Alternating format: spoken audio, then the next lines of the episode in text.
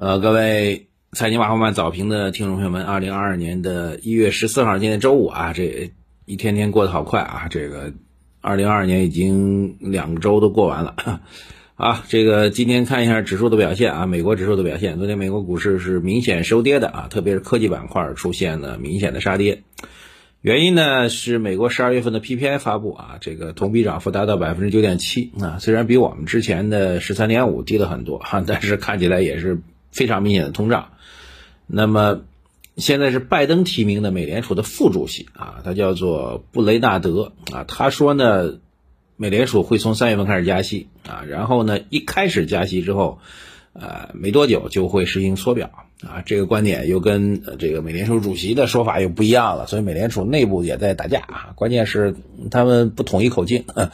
各说各的啊。所以呢，这个美国股市一听完了，这个加息不仅来，而且要还要缩表啊。大家知道这个，我们说 taper，taper，我们之前讲过，taper 就是这个往这个浴缸里面注水啊，只是这水龙头由之前哗哗哗的流，现在拧的只剩下一滴滴的往下掉啊，但是还是增量。那所谓缩表呢，就是把水龙头关了哈，然后把这个浴缸底下的那塞子也拔了哈，就开始往下掉。这其实是美国更担心的啊。那那个是一个量啊，这个量收紧啊，直接收缩，然后呢价就是加息，就是价格也提高啊。这样的话就是对美国经济来说，从货币层面来讲，两个都是打下来。所以美国人受不了了啊，美国股市受不了，所以纳指跌了两点五，道指跌了零点九，零点四九啊，标普跌了一点四二，呃，跌了，但是也只是跌到了十二月二十一号以来的最低水平，中概股也跟着往下掉了啊，这所以昨天其实是美国全线揭幕啊。好，下面内容这个待会儿再说啊，在今天特别提示给大家，我们老马书房的 Plus 版本当中的这个研报产品今天将会更新第一期了。第一期呢，我选择了这个大家高度关注的光伏行业作为切入点啊，聊聊其中的产业链啊，还有呢，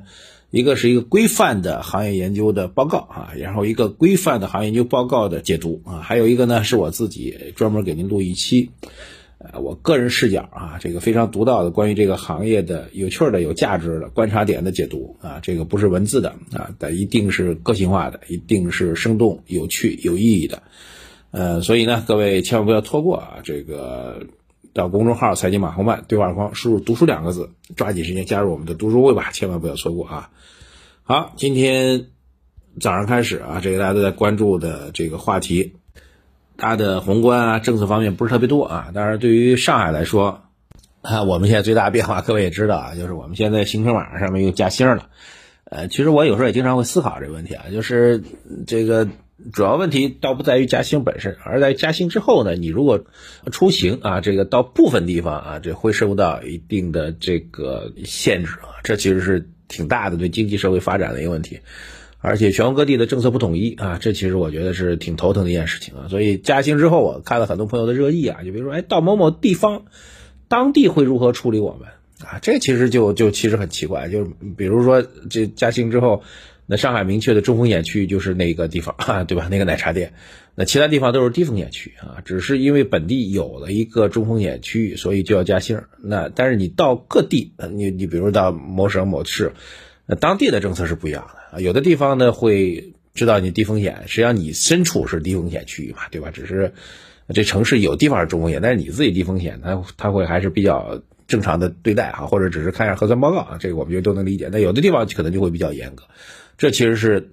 就就是很多一一夜之间，这个我们看到这边就炸了的这个重要原因，就你不确定，就很大的不确定，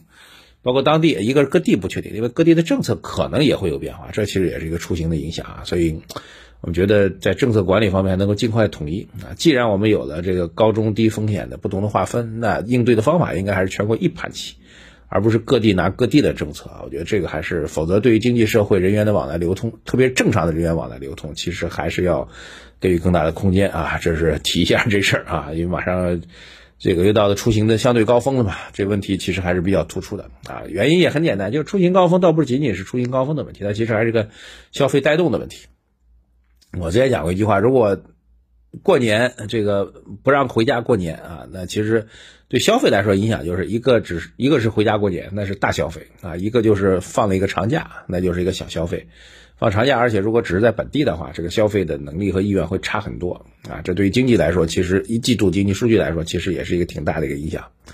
好，这是一个啊，另外一个呢就是啊，这个消息内容不太多，所以今天来讲一个有意思的话题。呃，我看涨了一天啊，就是现在讲是前天涨了一天，昨天又大跌，而且昨天跌的比涨的还多啊，所以很多人都在想，今年二零二二年会不会变成了下一个二零一八年？什么叫二零一八年？就年头跌到年尾啊。一般来说，在年头的时候都会有一些比较好的预期啊。但是如果像二零一八年从年头跌到年尾变成一个大熊市，有没有可能啊？我觉得这事儿呢，呃，这个支持是大熊市的观点的人也挺多的哈。这个最简单的一个逻辑就是，上证指数从来没有连涨过三年，去年已经创了一个第三年上涨，已经是个奇迹了。那如果去年已经是奇迹，今年再大涨就连涨四年，怎么可能呢？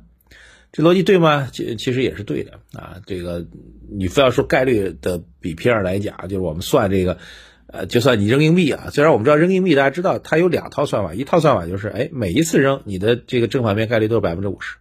但是呢，同样道理，你如果只扔这个，就就像股市一样，只扔这三十多把，然后其中已经有连续三次出现了正面啊，然后你再再说第四次继续出现正面的概率。那显然就下降降很多了，对吧？这其实，但是你单次它依然是百分之五十啊，是这样的概念。但连续出现，那总体的概率就要低很多了，是这样概念。就是概率实际上两个角度来看的。如果从概率角度来讲，哎，那如果完全都是随机的啊，那概率角度来讲，第四年继续大涨的概率，那显然就很低了，对吧？这我也承认。但是我们看经济问题，不是简单的这个硬币的问题啊。我觉得两个重要的方向，大家要要去进行知悉，就是我们去研判股市上涨或如何。那还是要从经济基本面来研判的，不是一个简单的硬币的扔或者高或者低的问题，对吧？那涉及到比如宏观政策到底如何，